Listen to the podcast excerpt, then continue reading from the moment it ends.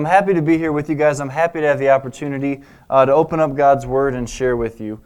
Um, I'm kind of picking up in a similar place from where I left off last time um, I was preaching. Um, we were in Philippians chapter 3, and we talked a lot about pressing on in our faith, about pressing through trials, pressing on through pain, through discomfort, and that we're running a race and we are to press on, not to fall back and to be beaten down um, and feel so worn out that we can no longer run the race and that we can no longer finish. Talked a lot about pressing on through those trials. And this morning, we'll be following a familiar concept of running this race. In the Christian life, we are running a race. And the competition is not me running a race against Ken running a race, against Pastor Ben running a race, against Mark running a race, seeing who can get done first. The race is running from our starting point and our birth all the way up to the point where we ultimately end up, as we talked about already this morning, with the Father in heaven in glory, running to the finish line.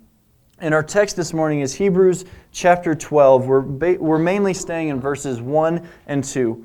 Again, a shorter section of verses, but that doesn't mean I'm going to say any less, um, in case you're concerned about that. Uh, Hebrews chapter 12, verses 1 and 2. Again, going with this idea of running a race. We look at the Apostle Paul, and the Apostle Paul ran a race, didn't he? Um, a lot of us might get to the end of our lives, and we get to a point where our death could be extremely sudden. And we have no opportunity to give a last testimony, to give last words, to make, make an action that we want to do before we part. It's a reality that we all understand, something we all know, that our life could end at any moment. Even in this very room, my life could end at any moment. Something I'm very much aware of, something we all know. It's a truth that we all are aware of again, but we don't always like it. The apostle Paul, however, realized that his life was coming to an end. In 2 Timothy chapter 4 verse 6 and 7, he's coming to a close and he says his famous and familiar words, "For I am now ready to be offered, and the time of my departure is at hand. I have fought a good fight, I have finished the course, and I have kept the faith.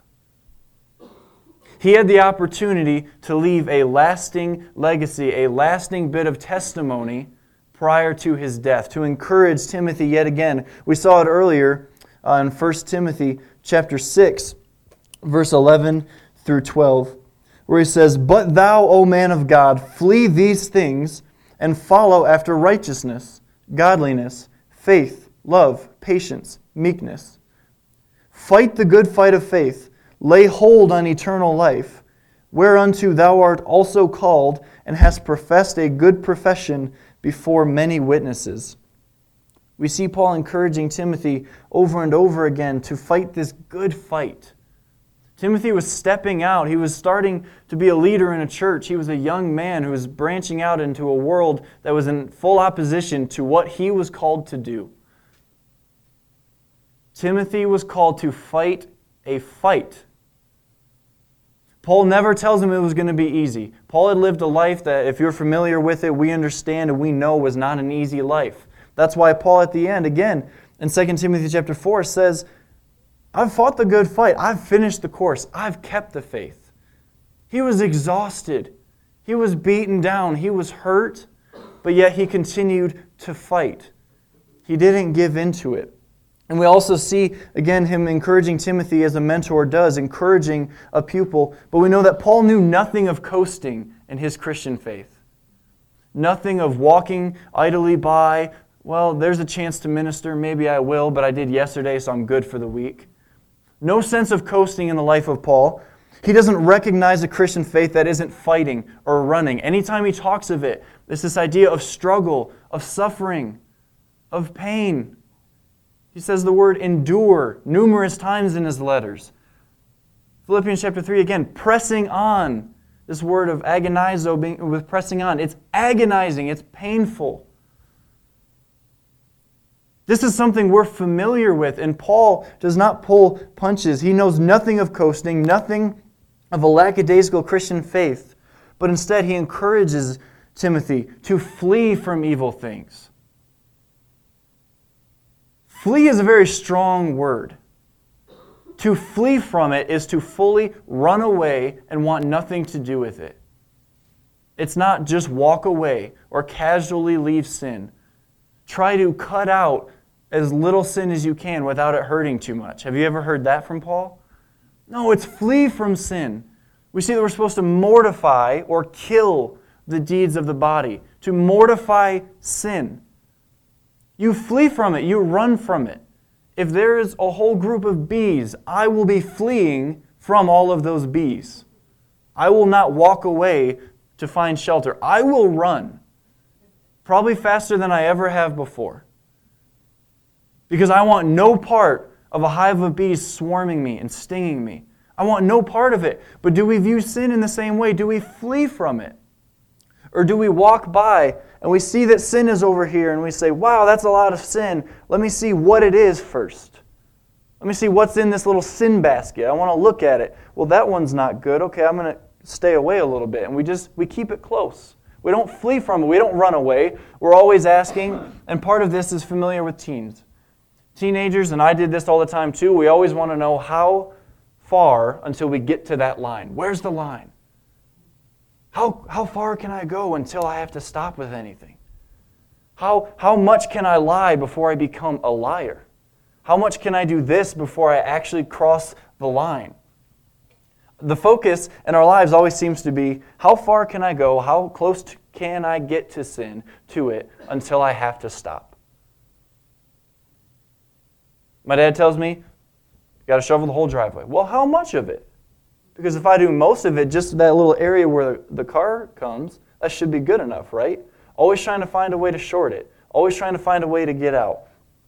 But instead of always trying to figure out where the fence is or where the line is, why don't we just say, hey, I know it's over there. I want no part of it. I'm going to go over here because I might cross the line on accident. I might do something I know I shouldn't do. We're so entranced with this sin. And Paul is encouraging Timothy here, and he's, he's mentoring him, and he's telling him, flee from this. And instead, what does he tell him? To pursue and to follow after righteousness and godliness faith, love, patience, meekness. All of those qualities, they can't dwell where sin dwells.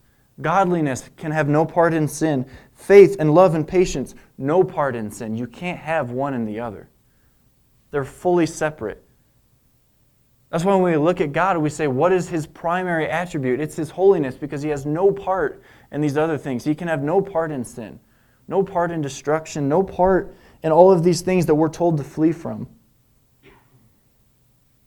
In the book of Hebrews, we see, we see it being written um, to these people who are growing tired in their faith. They were growing tired.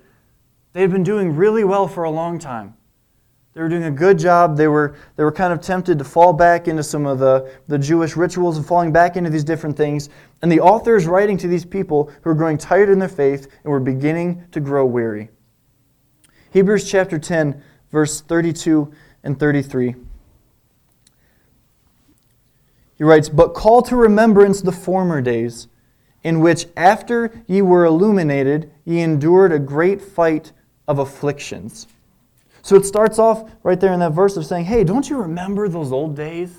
Don't you remember how it used to be? When you were illuminated, once you, once you finally understood, once you came to faith, that you endured a great fight of afflictions? Do you remember that? Do you remember that fire that you had? Do you remember those things that you were doing? Do you remember what you endured at the very beginning?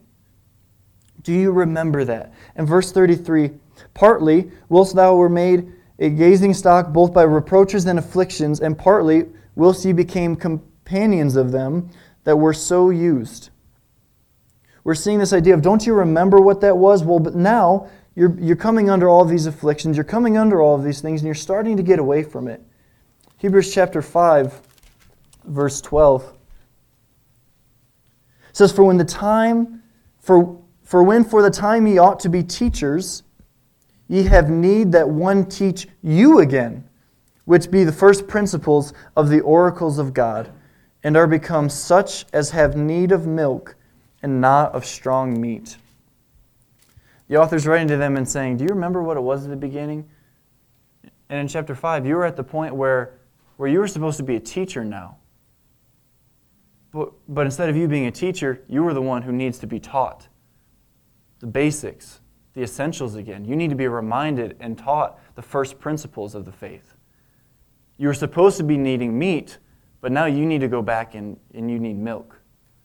So while you were to be spiritually mature, you were supposed to be continuing and growing in your faith. Well, now you're all the way back at spiritual infancy. You're, you're a baby again. We got to start over. That idea of starting back over as an infant um, does not intrigue me. I'm not totally sold on adulthood. There's some good, some, some downsides to it, responsibility, right? You know, my life was great at 16, okay?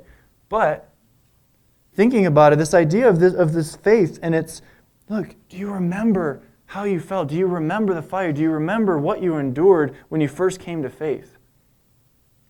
You've been sitting by, you've been coasting for so long that you should be at a point where you are now a teacher. And now you're the one that needs the milk again. You need a bottle. What an incredible um, rebuke that would be to receive that saying, I've been in church for so many years, I've been doing all of these things, I should be at this point. But then to be told, well, no, no, you, you've been around a while, but you haven't grown. You haven't grown in your faith. You don't know God any more today than you did 10 years ago, 5 years ago, 50 years ago. You're in the same place. And now, in fact, when you should have been giving something to someone else, you need to be having this milk. An incredible rebuke for these people, these people who are coasting and just passing by. Spiritually mature individuals back into spiritual infants. And this idea of running a race, um, we, we, we can't run a race if we're just standing still. And it's so easy to stand still.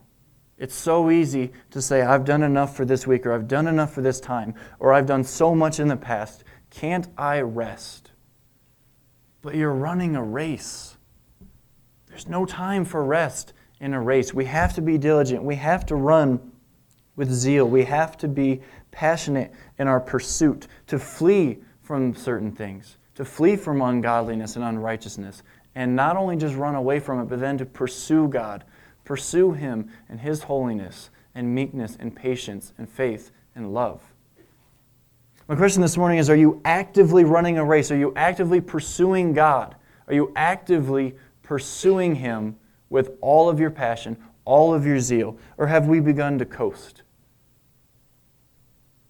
Are you coasting this morning? Because if you're coasting this morning, um, it's my hope that at the end of these next few verses, we're going to realize that, man, I can't coast. I've got to get serious about running this race. I'm going to get past, I'm going to end up back at the starting line, and I've, I've been running for 30 years, but I may not have even gotten off the line. It's my prayer that that would never happen. Hebrews chapter 12, uh, verses 1 and 2. Before we get going into those, uh, let's pray. Father, thank you um, for this opportunity that we have to be together, to open up your word, um, to look to you. Father, we thank you for um, just the opportunity to look into your word and see a man like Paul, who's a mentor to Timothy, encouraging him to fight the fight.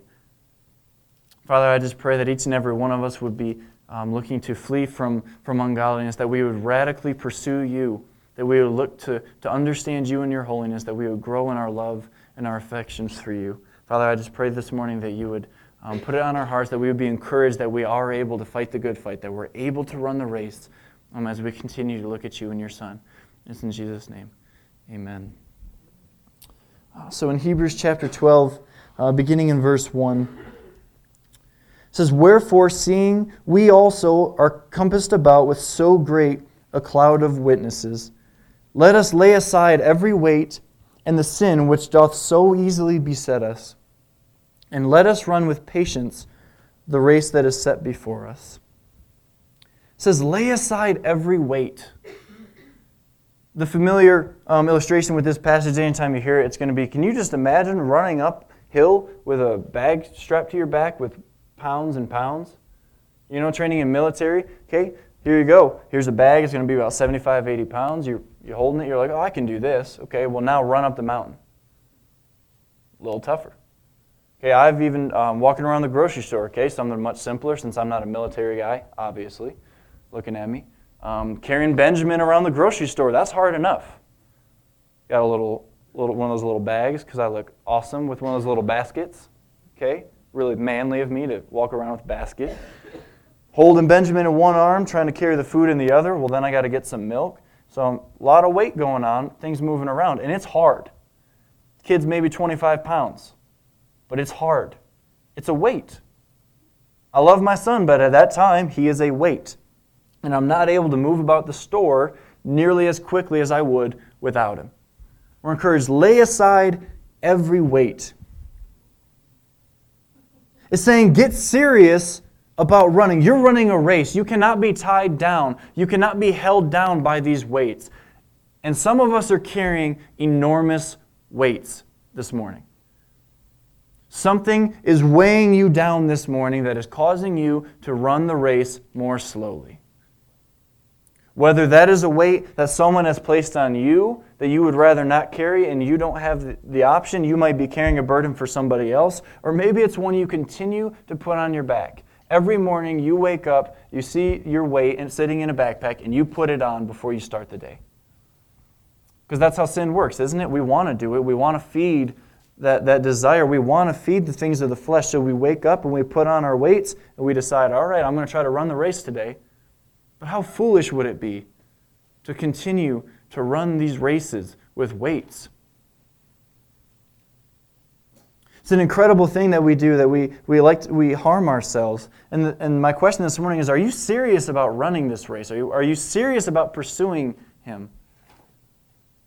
Do you actually pursue God in the way that we should? Are you running? Are you running seriously? Uh, chapter 12, verses 12 through 14 says, Wherefore lift up the hands which hang down and the feeble knees, and make straight paths for your feet, lest that which is lame be turned out of the way, but let it rather be healed. Follow peace with all men and holiness, without which no man shall see the Lord. If we're serious about running this race, if we're actually pursuing Him and pursuing holiness, get up and get serious. Lift up your hands, strengthen your knees, and get going. Get going. Don't be held down by these weights. And again, verse 1, we're seeing they're supposed to set aside these weights. Think of what is weighing you down. What is it that is the weight that continues to hold you down?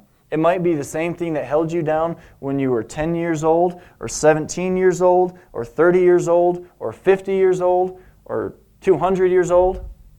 So every group's included. What is that weight that is holding you down? Because if you continue to carry that weight, you cannot finish the race. The author doesn't say, do your best attempt to have less weight on your back. It says, lay it aside. That means take it off, get rid of it, don't carry it. That's not the point. The point is not for us to be so burdened down that we can't finish the race. Again, it's a fight. It's a fight to run this race. But to get serious, we have to set aside all of our weights, mortifying sins of the body, fleeing fornication, cutting out covetousness, fleeing self righteousness. Those are just a few of the examples of weights that commonly hold people down. And when we're looking in the, in the biblical context, how much, how often do we see self righteousness? We just uh, heard uh, Pastor Ben last week tell a story about with the Pharisee and the woman. Pharisee's looking down on the woman for what it is that she's doing, and Jesus says, "Hey, basically, she, she, you, you know, your house was opened up. You didn't do anything for me. You didn't clean my feet. You didn't give me water, food, or drink. You've done nothing for me. And look at what this woman's done. I've been able to have a drink. She cleaned my feet, washed my feet with her tears. Look at the service that she displayed. And he rebukes the Pharisee for this self righteousness. So we're encouraged to lay aside these weights, that if we're going to be running a race that's set before us and that we're going to be patient in this race, we have to set aside our weights. But, but not only does verse 1 just say, hey, get rid of these weights, but then we see in verse 2 something that's so encouraging and something that should encourage each and every one of us that we're able to do this. Verse 2 says, looking unto Jesus, the author and finisher of our faith who for the joy that was set before him endured the cross, despising the shame, and is set down at the right hand of the throne of God. What an incredible encouragement verse 2 is. Because we can read verse 1 and say, All right, I need to do this. I need to set aside these weights. Where do I go from there? Well, verse 2 tells you where to go from there. You set aside the weights, you set your eyes on Jesus, the author and finisher of our faith. Incredible encouragement. It's an incredible encouragement that we look unto Him as we're running a race. Where are your eyes? Where are your eyes set upon? Where do you look when you're running your race, your, your Christian faith race, every single day? When you wake up and you're looking to endure, where are you looking? So much of my life, I spent time looking simply at the weights that I carried. I was not running a race. I was walking around in circles, hoping the bag would just fall off. It never did. It doesn't do that when that's the goal. When the goal is, ah, hopefully this just falls off at some point. I'm going to wander around until it does. Nothing happens until you get to verse 2, where you look to Jesus. The only way that weight is ever going to be lifted, the only way it's ever going to come off and be set aside is through Jesus, the author and the finisher of our faith. You know, some, some pastors might tell you there's other ways that you can do this, that, you know, um, if you're struggling with pornography, well, here you go, just set these things up on your computer and you're going to be okay. That's going to fix the problem. That doesn't fix the problem. Yeah, it might be good, it might help you, it might limit some things, but that's not the problem. The problem isn't your computer. You're the problem. So when we look at it, and Jesus is talking about it, and, and we're seeing him as the example, and when he talks about it, how, Jesus is always about the heart. It's not behavior modification. Later on in this chapter, um, which is something I'm not going to get to this morning, but talks a lot about discipline. It's not just behavior modification. Discipline a child so that he acts right. No, you discipline the child so that his heart is good, so that the heart is right, that it wants to serve. When God disciplines us, it's not, we're not being disciplined just so that I will, will speak better or I can just say nicer, fluffier things. It's not my heart changes. Look at Job. When Job endured all of those trials, he was not being disciplined so that he would just act better. Because when you look at it, Job was a good guy, right? Blameless. Job was great. He wasn't being um, in trouble. He wasn't simply a victim, but he was being disciplined. He was showing God's glory throughout the discipline and throughout his response. So in verse 2, when we see looking unto Jesus, the author and finisher of our faith, who for the joy that was set before him endured the cross, we also see that there's joy that we can look ahead to. We sang about it this morning the joy of being in glory in heaven with the Father forever going to see him face to face. That's incredible. As cool as it was as a Broncos fan for some of you, I'm not, but glad for you, okay? To see them hoist the Super Bowl trophy. I feel like I should just leave right now, actually. But seeing them hoisting a Super Bowl trophy, how awesome that was. you you see that and say, wow, what an incredible sight. And how great that would have been for those players to say, I've worked so hard to achieve this. I've worked so hard to get to this point where I received the trophy for finishing this race in the NFL. How much greater is the joy that we have to look forward to where Jesus is what we receive? Do we run as if we're pursuing Him? Because if we do, we're serious about it. We're not just walking towards it. It's a full sprint all the way to the end because we know what is awaiting us at the finish line the same one who not only is the author and finisher of our faith, but who for the joy was set before him, he endured the cross. Let that never escape your mind that he endured the cross. Willingly, by the way. Because a lot of us endure things that we didn't choose. We endure things either on our, by ourselves or on behalf of somebody else, but we did not choose to endure it. Jesus willingly gave himself up to the cross to become a curse. Do we remember that as we run our race? Do we remember that he endured the cross? Despising the shame, he despised the cross. He despised it, but he knew why he was doing it. And now, notice the close of verse 2 and is set down at the right hand of the throne of God. That's where we are headed. We are heading to the point where we get to see him seated at the right hand of the throne of God. We get to actively and very much, really, see Christ. That should stir up some sort of happiness and joy in your life and in your heart. Because if it doesn't, then I'm going to just take a leap of faith here and guess that we're not pursuing, we're not running the race the way that we should be. If you are not running a race with joy, we are not running the race properly. It has to be joyful because we know where we're headed. We know where we're going. When we're looking to Jesus, we're sacrificing ourselves. We're looking at Romans 12, making your body, presenting your body as a living sacrifice, fully submitting yourself to service for Him, putting on the armor of God, taking your thoughts captive to obey Christ, and pursuing holiness. Are these things that you have done? Are these things that you are continuing to do? Because in Hebrews, we see the author saying, Hey, you were doing a lot of these things. You were pursuing holiness. Do you remember what it was like? You were on track to become a teacher, which we know is a very serious biblical role.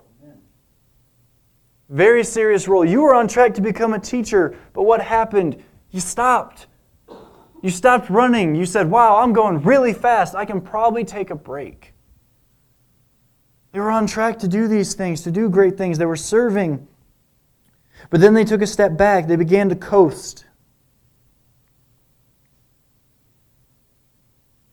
But verses 1 and 2 offer up the encouragement that we can run the race with zeal. Looking back at the witnesses, we see um, in chapter 11, it runs through, um, in that faith chapter, we see the faith of the patriarchs. Verse 8 By faith, Abraham. We know Abraham made mistakes. He wasn't perfect. Okay? But why was he counted righteous? By his faith. Some will argue, well, he was Old Testament. Wasn't that works? No, it's always been faith. And Hebrews 11 points that out. Always been faith from the beginning. By faith, Abraham in verse 8. See it again in verse 17. Verse 20. By faith, Isaac blessed Jacob and Esau concerning things to come. 21. By faith, Jacob, when he was, a when he was dying, blessed both the sons of Joseph and worshipped, leaning upon the top of his staff. Verse 22 By faith, Joseph, when he died, made mention of the departing of the children of Israel and gave commandment concerning his bones. Verse 23 By faith, Moses, when he was born. Verse 24 By faith, Moses, when he was come to years. We continue to see all throughout chapter 11 by faith, fill in the blank. And each and every one of these people made mistakes. Each and every one of these people had to endure. They had to press on. They had to run a race. They had to fight. We look at uh, David. David was in some fights, some big fights. We can look at David and say, man, well, David, um, David committed adultery. David had a man killed, but yet he finished the race. Maybe I can do it too. Mary, she was a prostitute. She finished the race. I can do it too. Jonathan Edwards, he got kicked out of his own church. He was still able to finish. We see Job, same thing. Stephen, they, they stoned him. He endured trials. He fought a fight. Okay? If you, if you get stoned, I'm going to count a tally as you were in a fight. It's a battle. It's hard. They had to endure. So many people that have come before us have been able to run this race, to finish a fight. Why would we think that we can't do it? There's incredible encouragement. Surrounded by a cloud of witnesses, these people who have made mistakes, who have done these things, have still been able to finish. They pressed on, they ran the race. We can run a race too. But again, are you passionately pursuing Him?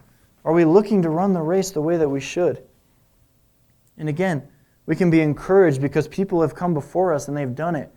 We can also be encouraged because we can look to Jesus along the way. Verse 2 looking up to Jesus. As we're running the race, we're looking up to him, the perfecter of our faith, the perfect example of faith, the perfect example of how we're to run. In chapter 13, verse 21, actually start in verse 20. Now the God of peace that brought again from the dead our Lord Jesus, the great shepherd of the sheep, through the blood of the everlasting covenant, make you perfect in every good work to do his will, working in you that which is well pleasing in his sight, through Christ Jesus, to whom be glory forever and ever. Amen. Make you perfect in every good work to do his will.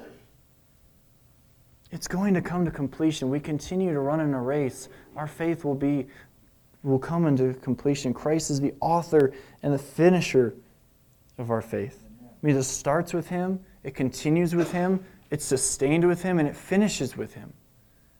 Every part of it. And we can be encouraged that whatever it is that we're going through, whatever the fight is, whatever the trial is, whatever obstacles come up in our race, that as long as we have our eyes set upon Christ, looking to Him, we're going to be able to finish. That we can actually finish this race. And we're able to look forward to the joy because Christ endured the cross, which He despised, for the joy that was set before Him. And in closing, to slide down to verse 3 and 4 um, in chapter 12.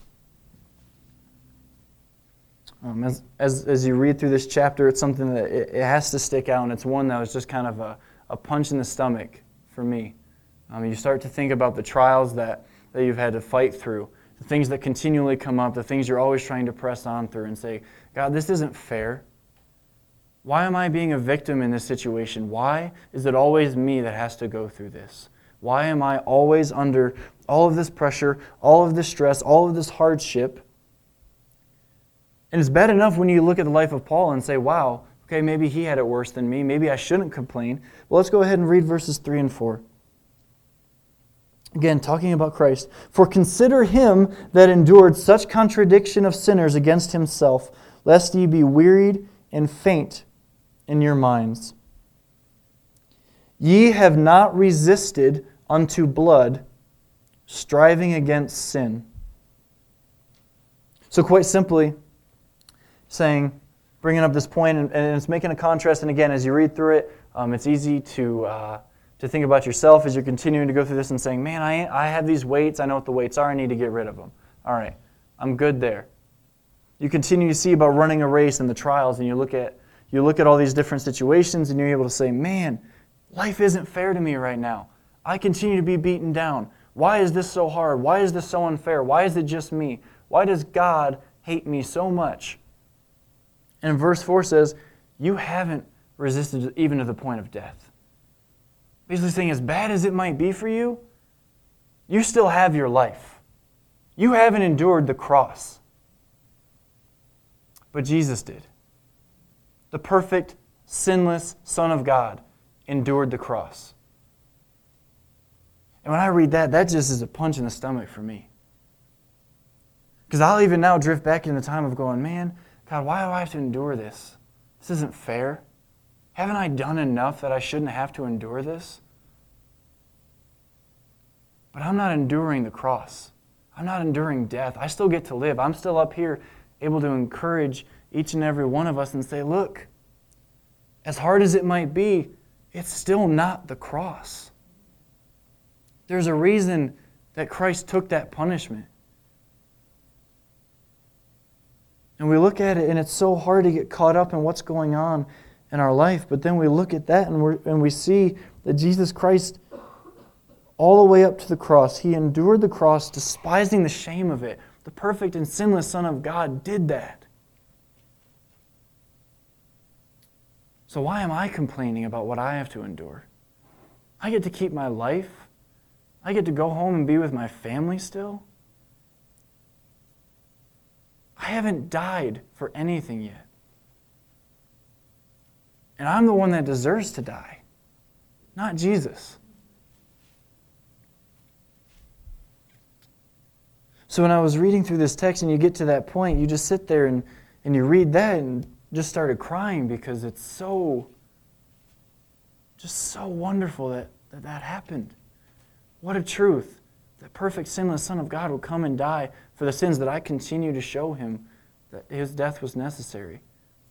That before, while I may have sacrificed a lamb or a sheep or whatever it was, that that would have been all that would have been. But until to get to the point where God would say, That's not enough, I need to send my son to do this. These people keep trying to figure it out through their works, but they don't understand it's by faith. I'm sending my son. I'm not giving up my son for anybody probably in this room, and he yells at me half the day. Right? We all know how that goes. The perfect Son of God coming and dying on a cross for us. That's a truth that I can run for.